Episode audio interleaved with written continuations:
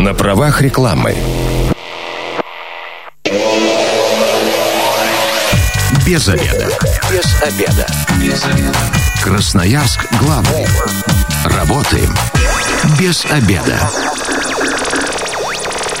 Здравствуйте, в эфире программа «Без обеда» в студии Елена Васютина. Сегодня поговорим о том, как лечить детские зубы без боли. У меня в гостях Ольга Кирпичева, детский врач-стоматолог Центра семейной стоматологии «Виола». Ольга, здравствуйте.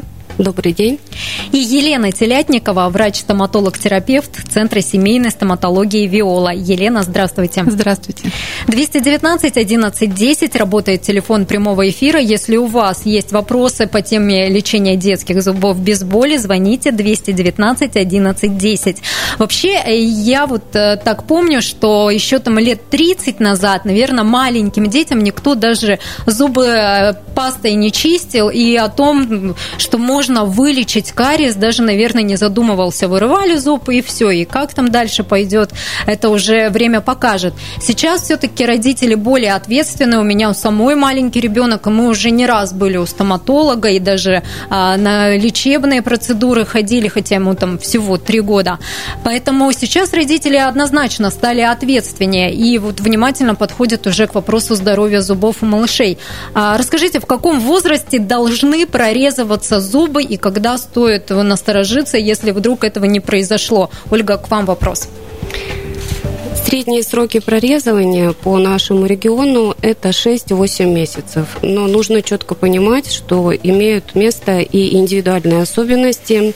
В настоящее время мы иногда видим детей, которые имеют уже зубы при рождении – и такие случаи случаются. Для и меня просто у меня круглые глаза сейчас. Да, да, к сожалению, такие зубы подлежат удалению, чтобы ребенок мог делать сосательные движения, но так иногда встречается. И также есть случаи, когда мы наблюдаем более позднее прорезывание зубов у детей. Но я бы порекомендовала беспокоиться начинать все-таки после года.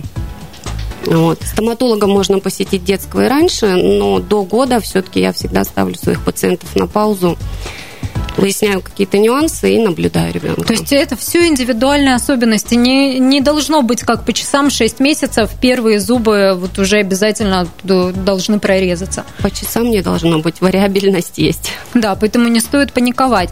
Все-таки как часто малышей нужно водить э, к стоматологу? И с какого возраста начинать? Ну, в идеале, конечно, малыша должен посмотреть стоматолог еще в роддоме, либо неонатолог, потому что нужно оценить состояние уздечки языка, чтобы ребенок мог прикладываться либо к груди, либо к бутылочке и нормально питаться. Но это идеальный вариант. Чаще всего все-таки приходят с прорезыванием первого зуба, и это тоже уже хорошо и правильно чтобы подобрать какие-то средства ухода, выяснить какие-то нюансы ухода за детскими зубами. То есть идеально с появлением первого зуба. Ну вот, кстати, у родителей ходят вообще споры, а когда начинать э, ребенку чистить зубы? Вообще нужно ли покупать зубную пасту, зубную щетку? Кстати, есть прям специальные щетки, там на пальчик надеваешь э, такую силиконовую щеточку и чистишь. Там для тех, кто вот еще боится, например, зубную щетки, ну прям для совсем малышей. Когда начинать чистить зубы? Начинать чистить тоже с появлением первого зуба. Есть один зуб, это время, когда должна появиться индивидуальная детская зубная щетка. То есть один всего лишь зубик мы уже чистим. Зубную пасту при этом используем? Да, сейчас есть очень большой ассортимент абсолютно безопасных при проглатывании детских зубных паст. Они все имеют органический состав и позволяют сразу приучать ребенка к использованию пасты. Хотя, в принципе, чистка без пасты тоже допустима.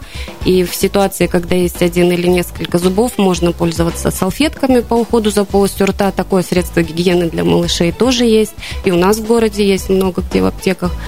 Поэтому с появлением первого зуба знакомим с гигиеной. Мы должны пасту покупать в специализированном магазине, либо вот э, те, что в наших супермаркетах в обычных продаются, в принципе, тоже безопасно. Я все-таки за то, чтобы зубную пасту и детским, и взрослым пациентам индивидуально подбирал доктор. Не бывает пасты для всей семьи. Всегда есть какие-то нюансы организма, аллергии, еще какие-то там моменты, которые нужно учитывать. Поэтому идеальный вариант – это прийти и подобрать пасту и советовать, э, советы доктора использовать. Сейчас кариес и даже черные почерневшие зубы есть у малышей там в 2-3 года. Такое можно сейчас наблюдать. Такие зубы можно лечить, либо все-таки наблюдать за ними, что делать какие-то процедуры, чтобы не усугубить процесс?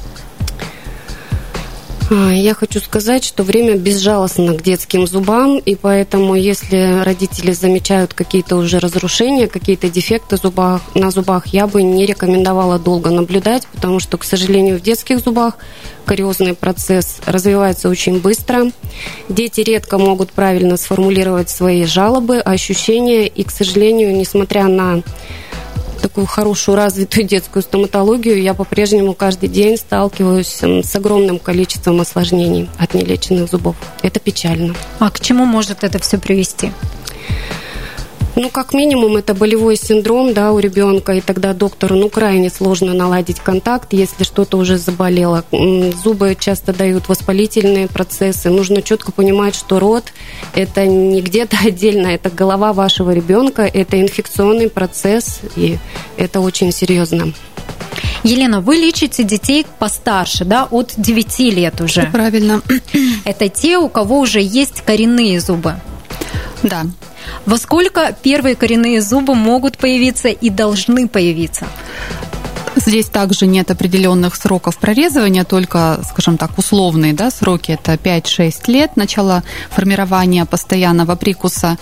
И тоже может варьироваться в зависимости даже от прорезывания молочных зубов. Обычно, если молочные зубы прорезаются позже, установленных сроков, да, то и постоянные тоже, как правило, прорезаются позже. Ну, то есть, ну, четких, опять-таки, критериев нет. Совершенно верно. То есть, ну, если к 9 годам все-таки еще все молочные, ну, наверное, сложно представить такое. Или 9 есть... уже обычно хотя бы часть э, зубов меняется на постоянные. Молочные зубы нужно лечить?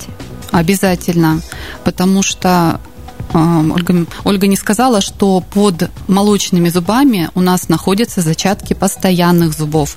И если инфекционный процесс ушел за пределы молочного зуба, он может привести вплоть э, до растворения зачатка постоянного, и тогда может не быть этого зуба вообще. Бывают такие случаи, когда просто э, удаляем, например, э, молочный зуб э, там, хирургическим путем. Идем, то есть, в стоматологию.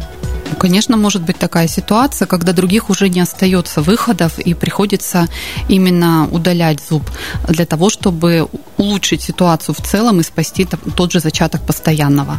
Ну, кстати, для детей тоже такая проблема вырвать э, молочные зубы. Я помню, к двери мне зуб привязывали, дергали. Такие вот, ну, тогда такие методики были. Веселое детство. Распространены. Да и сейчас, я думаю, тоже родители там ходят всей семьей раскачивают зуб, чтобы его достать. Проще, наверное, все-таки действительно прийти в стоматологию к доктору, который без вот этих лишних мучений а, просто возьмет и вырвет э, лишний, уже ставший лишним зуб? Ну, думаю, что да это был бы оптимальный вариант, потому что бывает, конечно, если по физиологической смене меняется зуб, то большинство детей справляются с этим сами. А если, конечно, есть какое-то воспаление, и зуб уже, ну, скажем так, он еще не должен покидать организм, но по объективным причинам приходится это делать, тогда лучше воспользоваться квалифицированной помощью.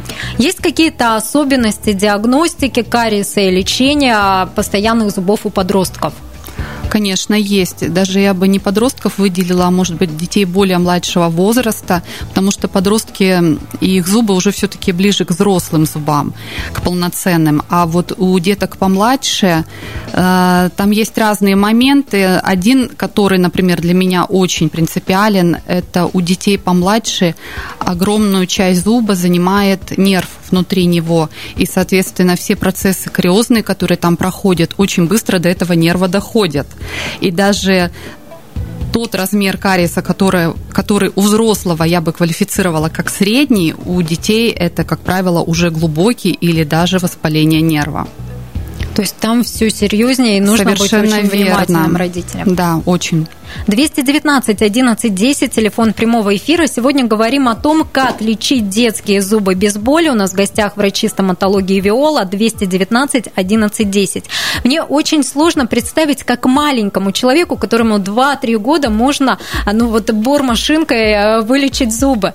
А, Ольга, расскажите, есть у вас такие пациенты, которые, ну, которых не методом, не при методе седации вы лечите, а вот так вот просто показывая, например, мультики, можно все-таки полечить лечить зуб? Да, то, что вам сложно представить, моя ежедневная практика. Возраст моих пациентов э, ну, действительно от рождения и до 6-7 лет.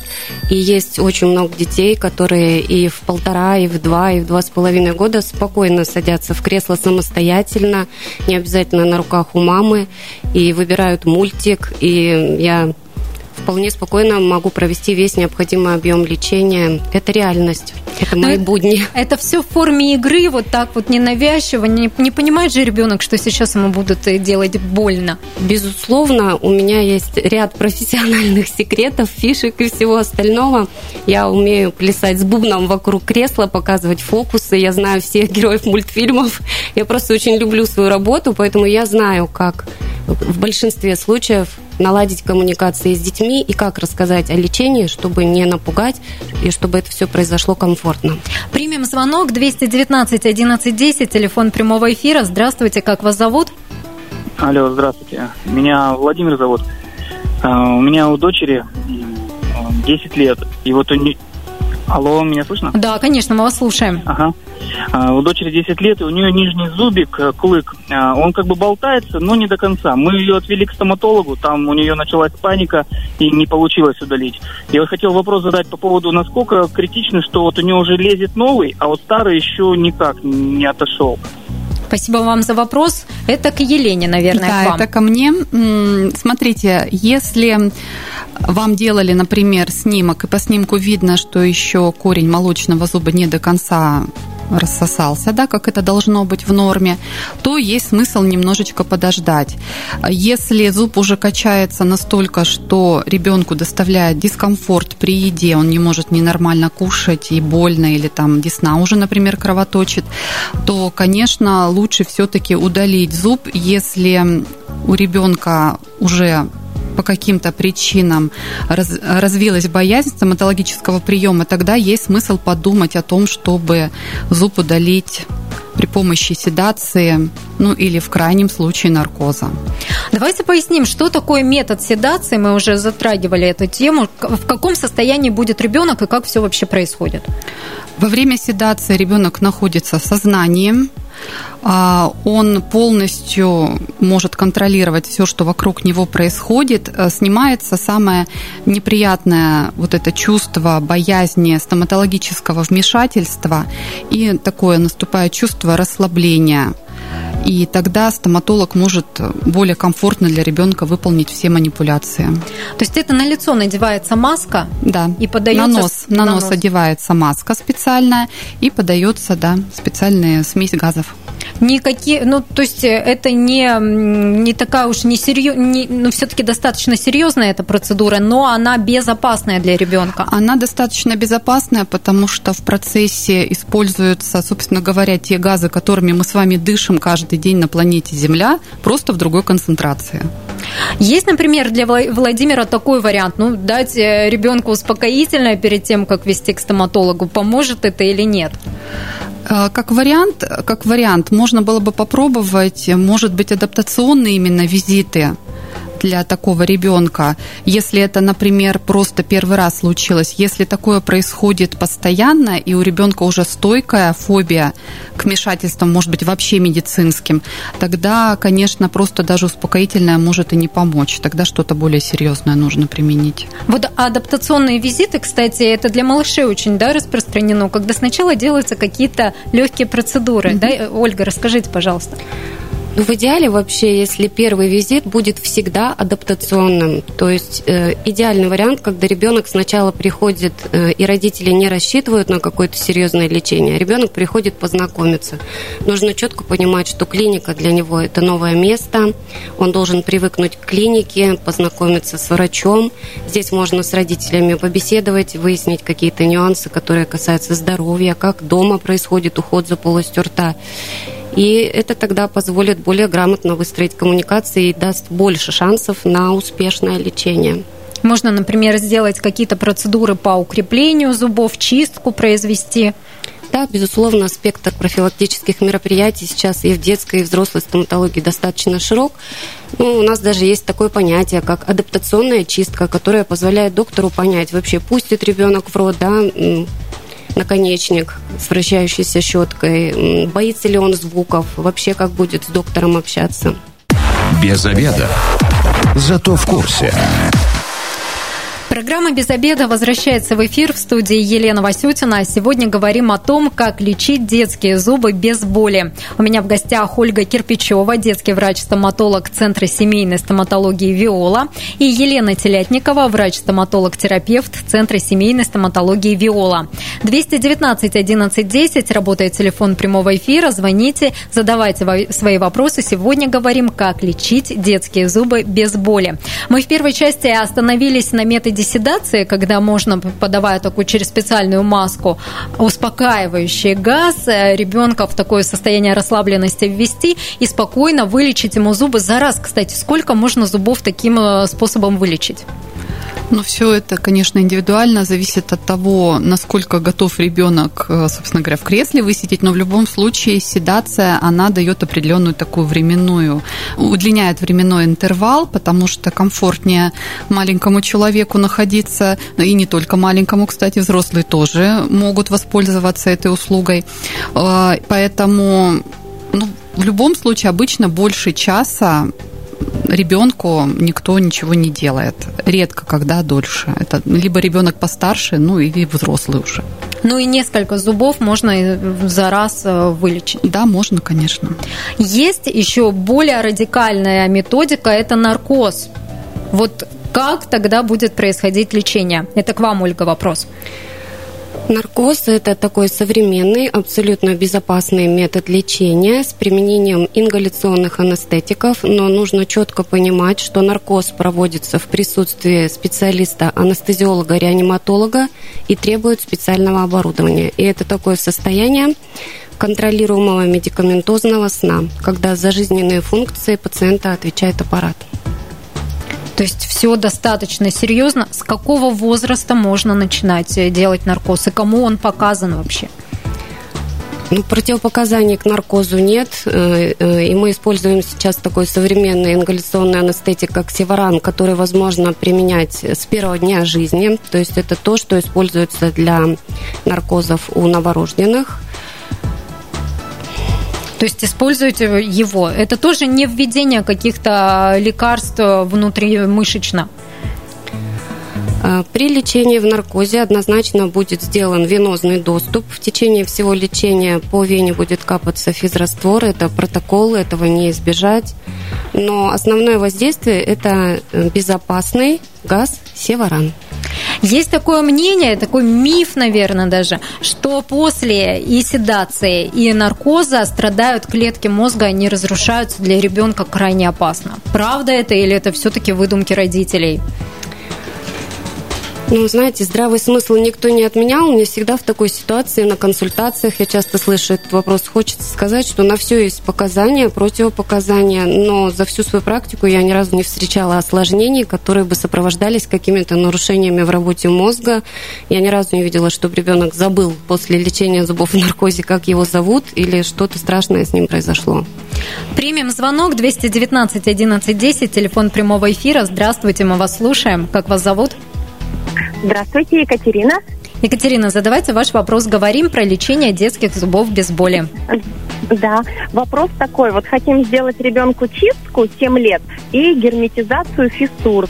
Вот расскажите, нужно ли как-то вот после чистки в некоторых клиниках э, микроскопом контролируют? Спасибо за вопрос. Елена, ответите? 7 лет, конечно, это очень на самом деле хорошая процедура герметизация фиссур а, для того, чтобы предотвратить кариес в зубах в будущем. Под микроскопом контроль этой процедуры, конечно же, возможен. Это был бы идеальный вариант, а, потому что бывает иногда особая форма фиссур, углублений в зубах, когда требуется, например, более тщательное расширение перед тем, как их залить вот этим специальным материалом под названием герметик.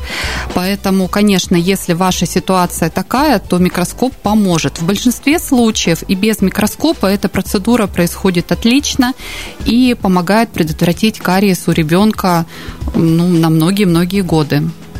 Вот, кстати, по поводу чистки зубов. Подростки правильно чистят зубы? Вот вы, как доктор, что можете сказать? Или приходят к вам пациенты, и вы видите, что пренебрегают они гигиеной? Насколько я могу судить по статистике у своих пациентов, маленьких и не очень, к сожалению, хорошо чистят зубы очень редко.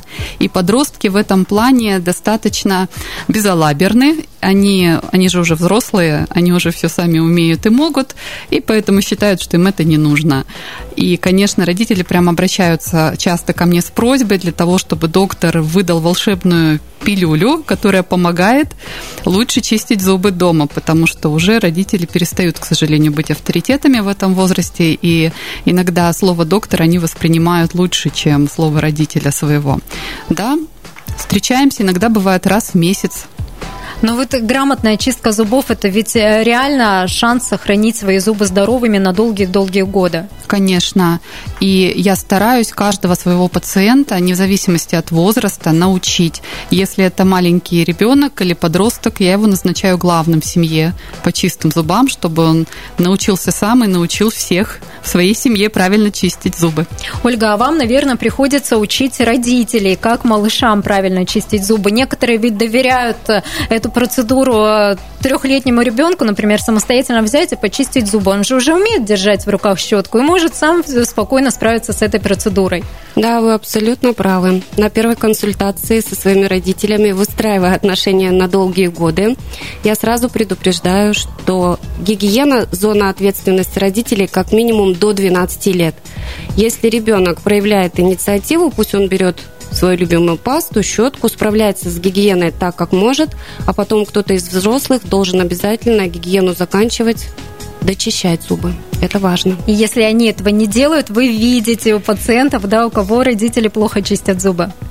Да, конечно. На своих осмотрах у нас даже есть специальное средство, которое позволяет и родителям увидеть. Потому что то, что видит доктор, родителям часто непонятно, и у нас есть специальный раствор, которым можно окрасить зубы, и этот раствор придает налету очень яркий цвет, иногда розовый, иногда синий, и результат окрашивания иногда родителей не очень радует, но зато сразу всем все становится понятно.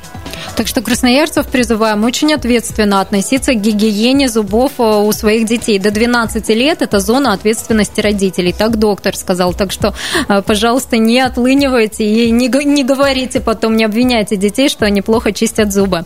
Давайте вернемся к теме наркоза. Все-таки для кого этот метод вы рекомендуете? Кому? Ну, вообще есть даже специальный приказ Министерства здравоохранения, согласно которому все детки до трех лет, которые имеют обширные кариозные поражения или зубы с осложненными формами кариеса, э, такие дети должны проходить лечение как раз в наркозе. Но ситуации бывают разными, и, конечно, наверное, из-за одного зуба я бы не порекомендовала такой метод лечения, но если все-таки зубов несколько, если есть осложненный кариес, если адаптационные визиты не заканчиваются успехом, то это вполне современный безопасный выход из сложившейся ситуации. Я бы еще хотела добавить, что, конечно, показания могут быть и более широкими. Э, например, бывают детки с какими-то врожденными особенностями психики, психики да, с какими-то врожденными пороками развития, которые просто в силу физиологических своих особенностей не могут находиться в кресле у стоматолога. А также взрослые, например, с сильнейшей стоматофобией, которую они вынесли еще из Советского Союза, и они тоже не могут нормально лечиться в кресле у стоматолога, им тоже показано подобное лечение во сне. Но детям начинать э, стоит с седации или все-таки, ну, действительно, когда обширные поражения? Если обширные поражения, конечно, здесь без вариантов уже, к сожалению. Если ребенок постарше, там уже, да, начинают появляться различные вариации, как можно полечить зубы. Ну, детям, наверное, вот всем страшно, и совсем маленьким, и тем, кто уже постарше. Мне кажется, даже э, нет? Нет. Не так? Некоторые приходят как на праздник? Э, да, некоторые приходят как на праздник с нарядными платьями, в нарядных платьях с заранее заготовленными рисунками. Не нужно перекладывать на детей свой прошлый негативный опыт. Позвольте детям приобрести свой. Сделайте первый визит, визит знакомства или адаптационный и позвольте малышу выстроить правильно свои отношения со стоматологом на всю оставшуюся жизнь.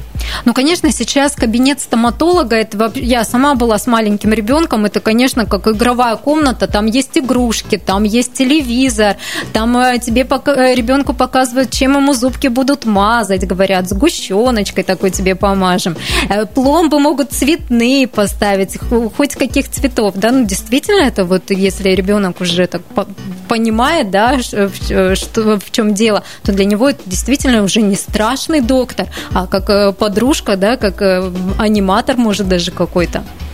Ну, так и есть. Мы можем хоть кого нарисовать на зубах, хоть фиксика, хоть э, коржика. Да что, то есть вы можете даже с, рисун, с рисунком отпустить пациента? Ну, конечно, это наш секрет. Что больше всего ваши пациенты любят, что им нравится? Мне кажется, что самый любимый момент на детском приеме – это когда все уже состоялось, родители выдохнули, ребенок доволен и горд собой. И прощаясь, мы, как правило, предлагаем ребенку из волшебного сундука выбрать себе в качестве вознаграждения игрушку. У нас есть шикарный холодильник с, доста- с достаточно широким выбором мороженого. И вот это, наверное, самый приятный, любимый всеми, не только детьми момент. То есть можно даже прямиком из, э, из кабинета стоматолога идти за мороженым и сразу же его поедать? Даже идти никуда не надо. Холодильник стоит в кабинете детского стоматолога. И мороженое – это очень хороший способ помочь ребенку справиться с чувством анестезии. То есть если лечение проходило с применением местных анестетиков, губа, щека, язык или там заморожено, то мороженое в этом плане очень нас выручает. Вот, кстати, дети, которые постарше, да, которые уже подростки, они-то на эти уловки не так, наверное, падки, как э, малыши. Вот э, правда ли, что у них повышен риск заболевания, например, кариесом или пульпитом? Конечно, мы уже об этом говорили сегодня. Это особенность анатомического строения постоянного зуба. Любой процесс э, протекает быстрее. Плюс эмаль э, все-таки в детском возрасте не настолько сформирована, как у взрослого человека. И особенности, конечно, становления подростков, э, их особенное отношение к гигиене, конечно, все это накладывает определенный отпечаток, и у них, да, зубы в большей степени риска, чем у взрослых.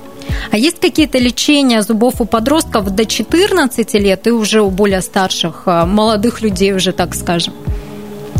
Какое? Особенности лечения? Да, да, какие-то есть особенности? Ну, и только если в очень каких-то сложных диагнозах, если идет речь об обычном кариесе, то лечение кариеса постоянного зуба вне зависимости от возраста протокол одинаковый, а вот при лечении осложненных форм пульпита или периодонтита, да, там другая вселенная. Что, то есть прям все кардинально Вообще по-другому, да. Не так, как у взрослых, это тоже из-за анатоми, из-за анатомических особенностей. То есть родители должны это учитывать и понимать, или это достаточно знать доктору? Родители должны в первую очередь учитывать. Почему? Потому что если вдруг мы не успеваем убрать процесс на этапе, когда это просто кариес, дальше начинаются просто огромные временные финансовые затраты на лечение зубов, многолетние, как правило. И это, конечно, я считаю, лучше предотвратить на самом вот первом этапе, когда это можно еще провести профилактику или полечить просто кариес, чем потом многие годы, бывает 2-3 года, лечить несформированный постоянный зуб ребенка с осложненной формой. Давайте в финале программы такие пожелания для родителей дадим. Вот как все-таки сохранить своим детям здоровые зубы? Вот, Ольга, расскажите, если это родители совсем маленьких детей, малышей, что им делать? Приводите своих детей на прием с появлением первого зуба. Правильно выберите клинику и доктора. Позвольте вашему малышу приобрести собственный опыт. И если вы понимаете, что в этом плане вы не можете стать поддержкой для малыша, просто позвольте доктору сделать свое дело. Елена, что делать родителям более старших детей? Я прошу, пожалуйста, не пропускать профилактические приемы и обязательно подросткам делать профилактическую гигиену, потому что, как правило, даже вот этих двух вещей достаточно для того, чтобы избежать каких-то серьезных манипуляций в полости рта и все решить какими-то более простыми лечениями и диагнозами. И в финале расскажите, где вы находитесь, где по какому телефону можно проконсультироваться и есть ли сайты, где все это посмотреть? Мы принимаем в клинике Виола. Номер телефона, я думаю, может узнать любой абсолютно легко, зайдя в интернет или в Дубльгиз. А, пожалуйста, вы можете обратиться в любой момент, записаться на прием, прийти и получить полноценную консультацию. Всем пожелаем, чтобы были зубы здоровыми и вообще, чтобы все красноярцы были здоровыми. Спасибо большое. Сегодня с докторами стоматологии Виола мы говорили, как лечить детские зубы без боли. У меня в гостях была Ольга Кирпичева, детский врач-стоматолог Центра семейной стоматологии Виола, и Елена Телятникова, врач-стоматолог-терапевт Центра семейной стоматологии Виола. И если вы, как и мы, провели этот обеденный перерыв без обеда, не переживайте без обеда, зато в курсе. Без обеда. Без обеда. Без обеда. Красноярск главный. Работаем без обеда.